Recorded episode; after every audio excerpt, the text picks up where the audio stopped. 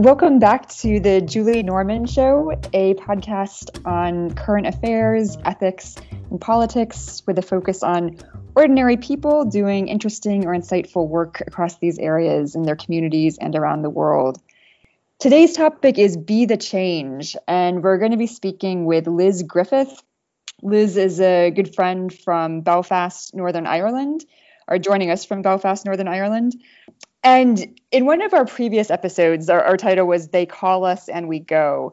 And we talked about um, moral obligation and stepping up in times of crisis. Liz Liz doesn't even wait to be called. She just goes. Like for as long as I have known Liz, she just goes. She doesn't even wait for the call, and she definitely doesn't wait for a crisis. Uh, Liz has a day job in the human rights sector, but I wanted to have her on the show to hear more about the voluntary work that she does with various community organizations in Belfast, um, including a local food bank. And I wanted to speak to her about this during this current time, especially because just food banks across the UK, across the US, are really just facing exponential uh, demand and are having exponentially less supply. So I wanted to just get her take on that. I also wanted to talk with her about her work with a group in Belfast that is a sort of club that's made up largely of refugees, migrants, asylum seekers, and again, just kind of get a take from Liz on how you have some individuals in within that community are experiencing again this current situation. What are needs that people are facing that are not often thought about and finally, we'll chat a little bit about Liz's work with um, Flourish, which is Northern Ireland's organization to assist victims of human trafficking. So we we will touch on that a little bit as well. Um, I wanted to hear from Liz about her experiences and insights on this kind of community work during uh, COVID nineteen or during Corona, but also just in general. Um, you know, what motivates someone to do stuff like this? How do you avoid um, compassion fatigue.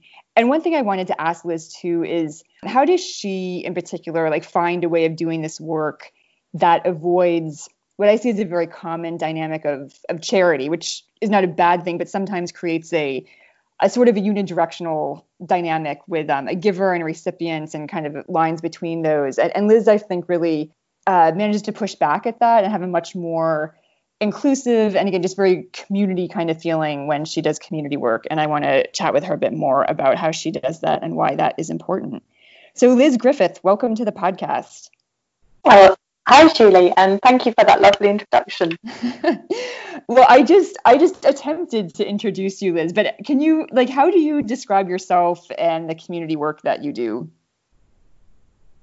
Hmm, well i guess over the years you know i would see myself as a community worker or you know, just somebody who's sort of an, involved in various communities. Just tell us a little bit about what got you interested in doing this kind of work. Just how did you first get started in working with community organizations? Well, I've lived in Belfast now for about 12 years, and my involvement with the Belfast Friendship Club I'm sometimes a little bit embarrassed to say how it began because I first came across a leaflet shortly after I'd arrived in Belfast. And I came across this leaflet advertising the Belfast Friendship Club. And at the time, I was working for a law centre which um, dealt with all sorts of people, you know, undergoing quite, uh, you know, difficult times in their life, lots of vulnerable clients, asylum seekers, refugees, victims of trafficking.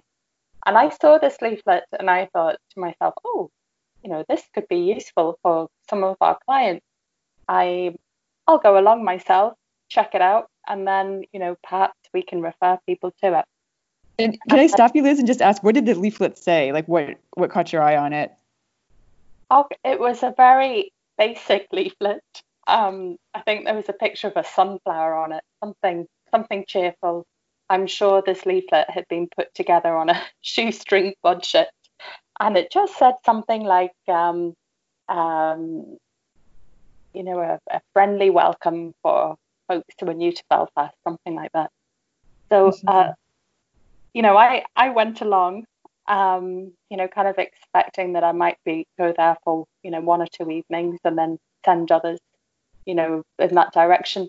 And instead, um, I've stayed and you know I've loved it, and it's become a really significant part of my life. And as I say, I feel a little bit sheepish but perhaps initially I had kind of a slightly patronizing view that I kind of thought this might be good for other people, um, you know, without acknowledging, well, it might be good for me too. And what is the Belfast Friendship Club for people who aren't from Belfast or who aren't familiar with it? Yeah, so Belfast Friendship Club is a kind of deceptively simple idea and concept in that we meet um, every week on a Thursday evening between seven and nine in the evening, and we meet in a part of Belfast which is um, near the university. It's a very mixed part of Belfast, which is important given it being a you know a post-conflict society, and it's a part of Belfast where there is um, much more diversity than other parts. And really, people just come together and spend two hours, that's all it is, spend two hours of their lives together and you know, sometimes there might be all of 10, 15 people there, and then you can have a really good chat with people. Other times it's standing room only, and we've, you know, 60, 70, 80, 90 people mm. all cram into this small little cafe, and we, yeah, have a chat basically. and and why did you think it might be for other people and not for you? And I guess what kept you going back? Oh, well, you know, I I guess initially, you know, when I when I saw it, it you know, and it said something about um, you know, being a, a, a safe space, you know, and I'd you know never really occurred to me that uh, you know I would I could benefit from it. I think uh, perhaps having worked in the advice sector, you know, you're you're constantly thinking about things that might be good for other people, or you know, you would benefit from this, you know, that kind of attitude. But when I arrived, um, I guess I, you know, experienced something that that um, you know spoke to me, and I recall at about a similar time in my life having a conversation with a with a friend of mine and a woman who I would consider very wise indeed, and she took me aside and she said, "Liz, I'm a couple of years older than you, and let me share, you know, my um, words of wisdom, I guess, although she wouldn't have framed it like that. And she said, You know, you have a choice in life whether you want to spend your time rallying against things. So, do you rally against nuclear weapons and rally against wars and rally against uh, the meat industry? Or, you know, do you throw your energies into something positive, into, you know, something where friendships can grow and solidarity can flourish. And that's what I decided to do. I took her advice essentially. And w- would you have put yourself in the the former camp before? Um, yeah, I was more of a you know a, a, a rallier against things, and I still am. I mean, don't get me wrong, I love to go and you know um, wave a flag and stamp my feet and bang a tambourine um, I'm all for that too. But I can, for me, I can see that you know it, it was the right time for me in my life to be involved in something. You know that you know the, the, the focus was on positivity of bringing people together um, it, rather than protest. Do you think it's hard for activists to to find that that space or that bridge and to toggle between those two approaches? Um, yeah, I, I suppose, and you know the, you know there have been times I've friends, I've you know acquaintances that you know people who that have my my life has uh, crossed their paths at different times, and I you know there's there's times that I think oh maybe I should be out chaining myself to things, and you know I have done a little bit of that in the past, but um, you know, now I kind of see maybe my role is is uh, it's here, it's in this cafe, it's in the Belfast Friendship Club. Mm-hmm. And you mentioned before, Liz, that that many members of the Belfast Friendship Club or people who attend are those who have come to Belfast and to the UK from other places. So um, some who might be considered migrants or um, refugees, asylum seekers.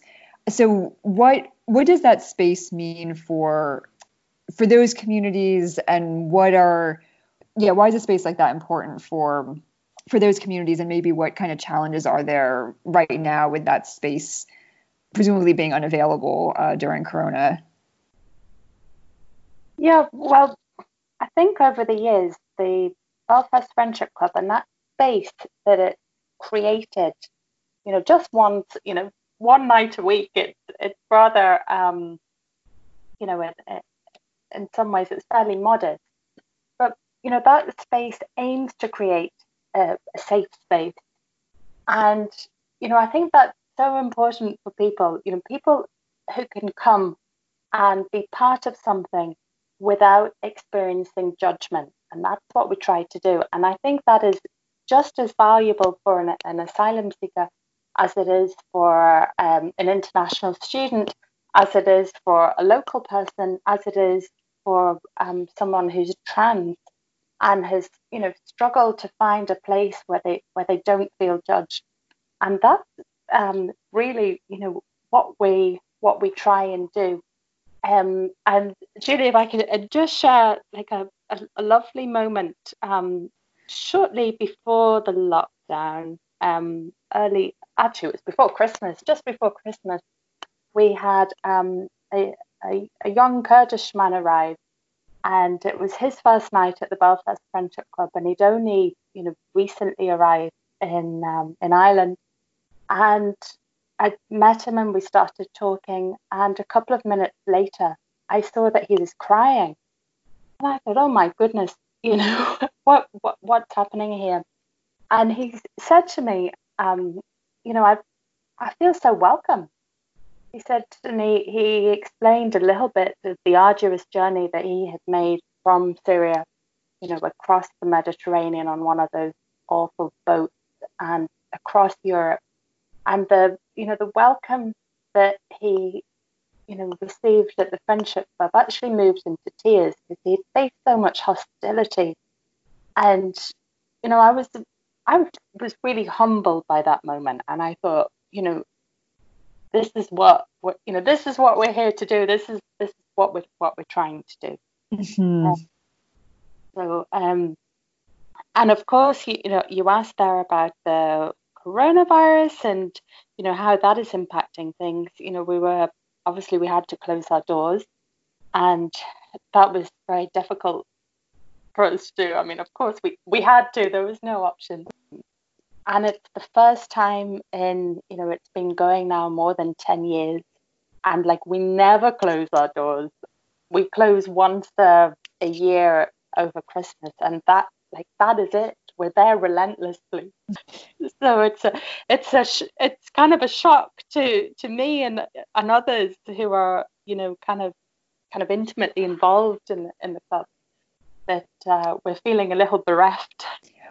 And, and we talked a little bit too about the fact that you know for many of our work spaces or social networks or what have you uh, a lot of us are having Zoom meetups or you know other kinds of online engagements that certainly don't replace real life, but are are something to kind of get us through this time.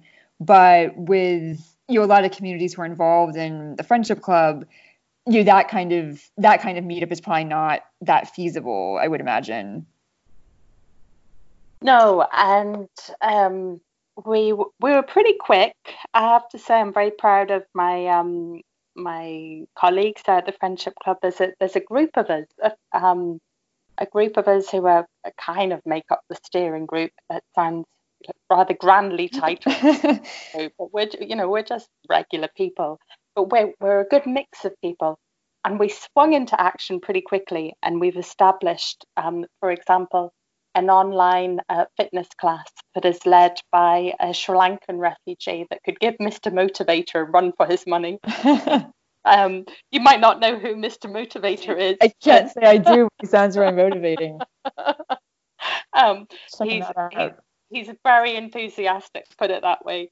we have um, um, little we have a craft table that usually meets at the friendship club and so we're now having a virtual craft session a craft table so for example this week the craft activity is going to be led by um, a man from tibet and he's going to be leading a tutorial on how to make a, a face mask uh, coronavirus nice. um, we have a mindfulness session we have our own um, podcast which which is awesome. Um, um, so we, we have all sorts of activities which you know to some extent we you know we're, we're trying to um, compensate if, if we can uh, for you know the lack of the friendship club um, but of course like one of the first obstacles you know that we we recognize is that for a lot of our members you know they they don't have um, you know, a fancy phone, and they certainly don't have phone credit. The public libraries are closed, you know, and all the public spaces, then there's no Wi-Fi. So, um, out of all those really interesting little initiatives that we're involved with, I'm involved in the most boring of all, which is um, drawn up a spreadsheet, and I'm busy trying to um, get phone credit out to our members who need it, with the hope that they can then participate in all the on, online activities. Mm-hmm. So, Which I thought was so important, Liz. And I was just so glad when you like mentioned this and that, you know, you said it's probably the most boring part, but probably the most essential and crucial for making the other ones possible and for people to be able to engage with them at all is uh, this more kind of, you know, stuff that you have to do behind the scenes just to make things like this work. You know we've learned at the friendship club over the years is to think really carefully about being inclusive and to think about our membership. there is no point us coming up with wonderful craft tutorials if our members can't access them.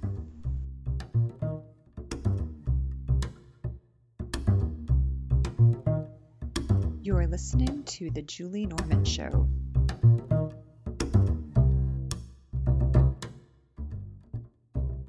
I know lately you've been doing stuff with the food bank and you know, like I said before, you know, I think anyone who's kind of following some of the the situations right now very very aware of the fact that food banks are, are struggling a lot uh, across the UK, across uh, most places where they operate.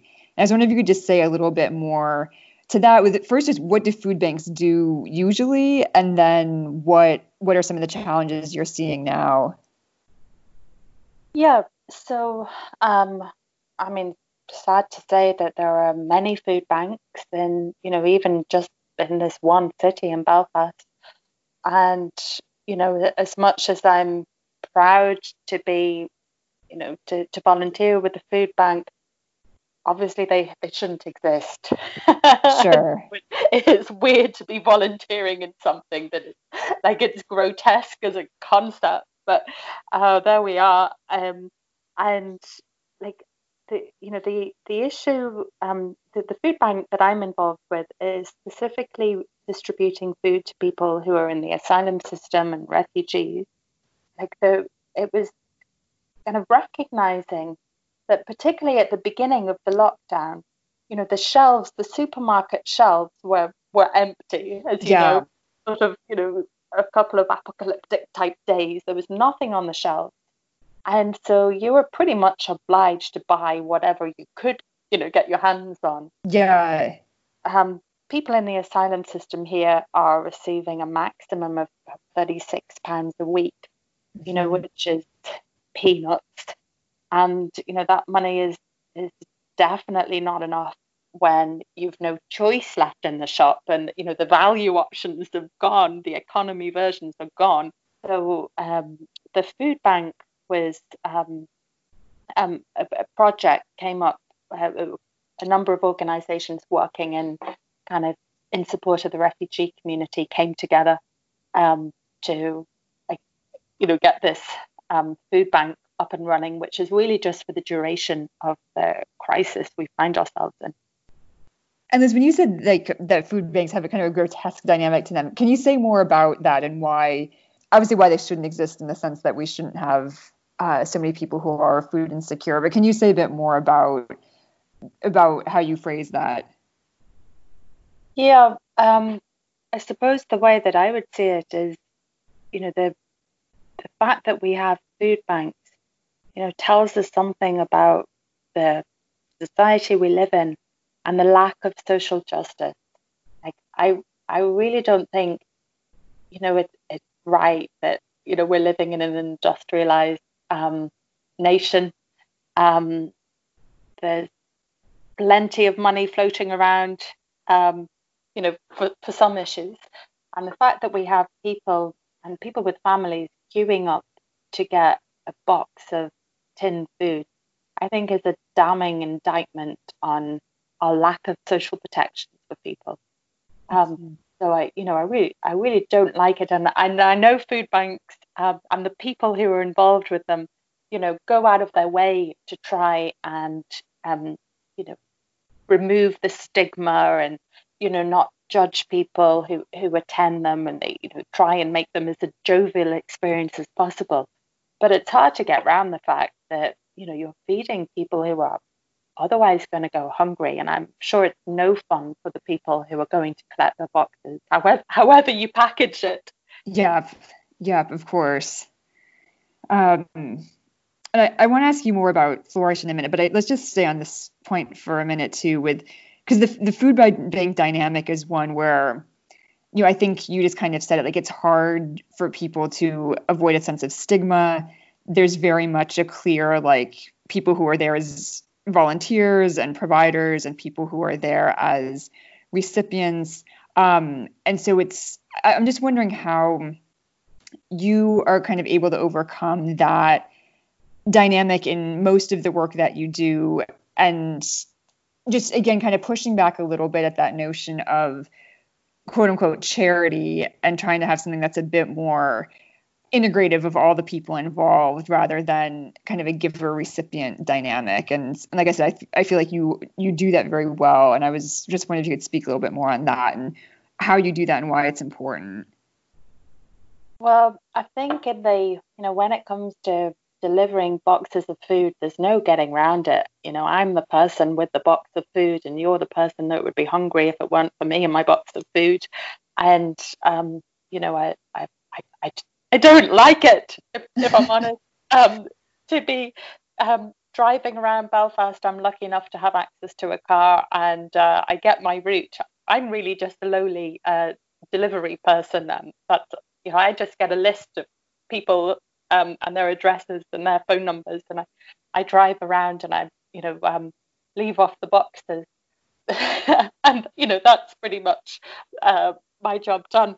But you know, I do try obviously to have a, a, a little chat with people, and um, you know, Belfast is a relatively small space, and uh, you know, quite a few of the people that I'm delivering to are people who are either have you know who come to the friendship club or have come to the friendship club. Yeah. So we're you know we're able to have a little bit of a chat um, and you know that you know that's really it's lovely and it it kind of important for me too that, that I don't see you know the people as, who I'm delivering to as being recipients of charity.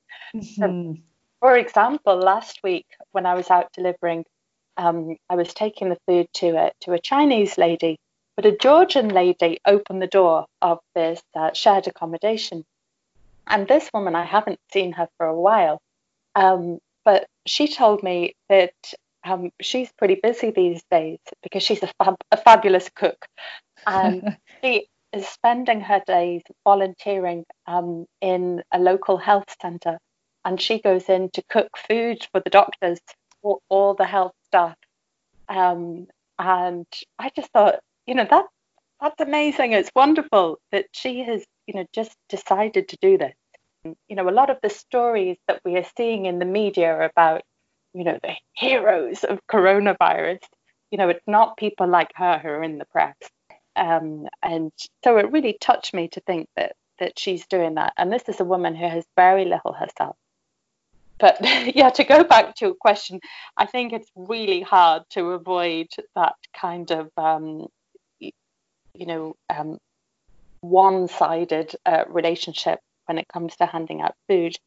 I guess one of the, the ways that, you know, as a project, uh, we've tried to address that um, and I say we, I, I really don't have much to do with this, um, but the you know um, one of the lead partners is the the refugee community organisation here, the, the umbrella um, group for, for refugee community organisations, and so people who are you know directly involved in um, drawing, deciding who gets the food, um, you know, they are refugees and they're you know involved in every stage along the way. So I think that's really helpful. We've been talking about the food bank dynamic, but I think it circles back to what you said about the friendship club too, where it's right, it's it that sense of just community is so key. I think in a lot of what you do and the approach to it, and and and Belfast as a city, I think um, you fosters that in, in some pockets in some ways, but really just that you know the root of community, that sense of like commonality and and finding that between people in some way that it's like we're all here in this, even though you know we're all coming out from different places, but we're all in this room together or this virtual space together, and uh, kind of what can we do with that? Yeah, uh, and you know, Julie, over the years we have been like I, I see it ourselves. We've been increasingly protective of that of the space. I mean, we, we, we say we try and create a space, a safe space, but it's often about holding that space. Mm. And so, for example, you know, over the years, we've had lots of very well meaning, well intended people who come and say things like, you know, um, I can, um, uh, you know, I can donate clothes, I can donate this, I could do this, um, I could, I could lead an advice session, you know, um, and you know, over the years, we've realized, well, hang on a minute. The moment you turn something into an advice session, you know, then you have people who are able to give advice and those who are supposed to be listening to the yeah. advice. I'll pivot just for for kind of the last little point on on the work that you do with Flourish, which is again uh, Northern Ireland's organization to assist victims of human trafficking. And I think it you know surprises people that it surprised me at least initially that there needed to be an organization like that that there was enough of an issue of human trafficking in a place like northern ireland and probably anywhere that any of us are are living. I'm obviously in london now and you know uh, from the us i mean but but but not really being aware that um, yeah that there needed to be services in you know places like belfast and everywhere else. And so i was wondering if you could just say more about yeah about then your work there what kind of cases you see what what you do to support victims um, and and if that community or issue has been affected in any particular way in this current crisis and moment? Yeah well i mean i, I kind of as you say I, I i share your you know like dismay and shock you know that human trafficking is happening in Belfast, but sadly it you know happens everywhere. And every year there's something between the region of 30 to 60 um, potential victims of trafficking identified um, in Northern Ireland, and of course, you know, many more in the south and in, in, across in GB. And people, you know, the victims come from come from everywhere. I mean, every possible country you can think of. Um, mm-hmm. And I guess this um, organization Flourish that um, I have the privilege to be involved with um, on the board, uh, what Flourish do, uh, I mean, I'm biased, but you know, I think it, it's really a very clever and interesting model because um, human trafficking and you know modern day slavery, um, it's in the press a lot, and rightly so. And you know, we, we welcome the media's interest, mm-hmm. but Sure. You know, the emphasis seems to be on the initial, you know, the the initial um, moment when the police beat down the door of the brothel and you know rescue the women, or you know when men are found on fishing boats. And, yeah. You know, people are arrested, and you know, uh, victims are taken off to a safe house. Um, and I guess where Flourish steps in is once all that initial flurry of activity has, has come to an end. Um, and I guess what, what Flourish tries to do is uh, help people rebuild their lives and flourish ultimately uh, as, um, difficult as it is to even imagine that someone could, could flourish after having been enslaved. Um, and certainly at the moment, um, I was quite struck to, you know, the realization that for some of our, um, some of the, the clients of Flourish, you know, the lockdown is is just horrific in a way that, you know, is unthinkable for me. You know, the the lockdown, even calling it a lockdown, you know, for people, for women who have been locked in, mm. been locked into places of servitude, places of sexual exploitation. Um, and so the feeling of, um, you know, that the lockdown has been very difficult for um, some of our clients in particular. Um, mm-hmm. so that's very distressing, and it's distressing for the the volunteers. Um, the Flourish is um, only got a very small handful of paid staff, and mo- you know, the huge number of excellent committed volunteers, and they're doing their best to keep in contact with Flourish clients during the lockdown and just try and keep their spirits up. Yeah. Um, and but it's difficult for people who you know are suffering PTSD, um, and you know, for whom the lockdown is is just incredibly difficult. Mm-hmm. And it's it's put a lot of things on hold as well, Julie, as you can you can probably imagine. So, you know, people are on waiting lists to see various specialists, and of course that's not happening. Court cases um, there's a big court case that has been running for a while, and that's suspended. And you know the um, people, you know, wanting to give evidence against perpetrators, and you know all of all of that. Everything has sort of, um, and for, for, some people in particular, um, some some women in particular, it's been a really, really, really difficult time. And Liz, with with Flourish, and then with um, you know some of the other things we've been talking about i guess ha- have you have you ever experienced that concept of like compassion fatigue i mean you work with a lot of different groups a lot of people who are um, have been or are still going through you know really difficult stuff and you kind of toggle between it in your in your quote unquote your downtime after dealing with human rights stuff on another level during your work days. And i was wondering is is that has that ever been an issue for you? And if so how have you avoided it or prevented or overcome that? Hmm.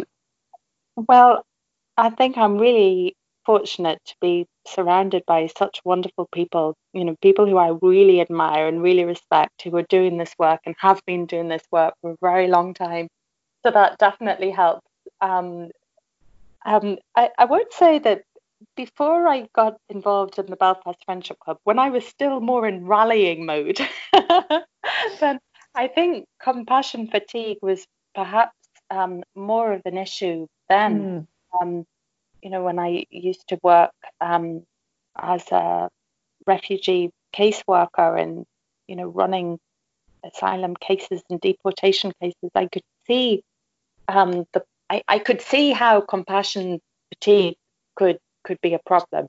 Mm-hmm. Um, but you know, in in this context here in Belfast, um, no, I, I, I'm, I'm not worried about it, and I and I, and I think compassion fatigue um, is perhaps more likely in a in a situation where one person is compassionate towards another. Mm-hmm. what I would like to think that you know through things like the Belfast Friendship Club, it's a space for, you know, I, I hope we're all compassionate beings when we're there. Um, and we, I guess I'm not articulating this very well, but um, because we, we try so hard to to um, minimize the you know the dynamics of the, the who have and the who have not. I think that also minimizes to some to some extent the risk of um, compassion fatigue. Mm.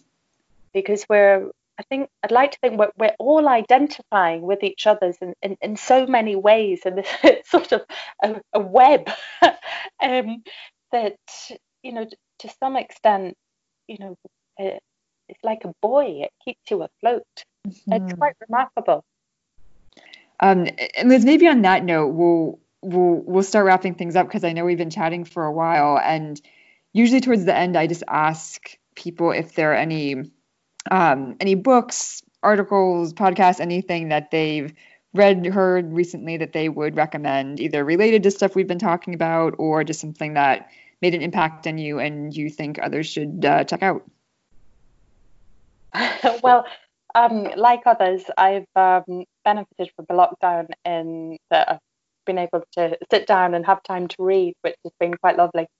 And I've just this weekend finished a, a book that a friend, good friend, gave to me called um, I Didn't Do It For You. And it's a, a book by a journalist called Michela Wrong. And it's all about Eritrea. Mm. Um, and I mean, it doesn't sound very jolly on the front. how, so, um, how, the world used and abused a small African nat- nation. Um, but um, it was fascinating and I was so disappointed when I came to the end. And I, I got to the end on Saturday evening, and I felt like I was in a little daze for the you know the, for the rest of the evening. You know when you you're just so caught up in, in a mm. book. Um, but what what struck me is just like my ignorance on the topic, and uh, just just how um, you know the the colonial powers like successively screwed over this this small nation of Eritrea, basically. so um, yeah, I'm afraid not the most cheerful book that I could be recommending, but it was a great read during the lockdown. All right, it's, and I didn't do it for you is the name. I didn't do it for you. Yeah. Okay. So I'll try and link to that then in the show notes as well. Um, well, thank you so much, Liz. Thank you for joining us today and good luck to you and all the communities in Belfast that um, that you're engaging with and interacting with. And uh, we hope you all stay well and that the Belfast Friendship Club can meet in person again soon. Yeah, well, thank you very much, Shirley. Uh, once again, you've been listening to The Julie Norman Show. You can subscribe to get our latest episodes on Apple Podcasts, iTunes, Spotify, and Stitcher. Be kind, stay well, take care of each other, and please join us next time.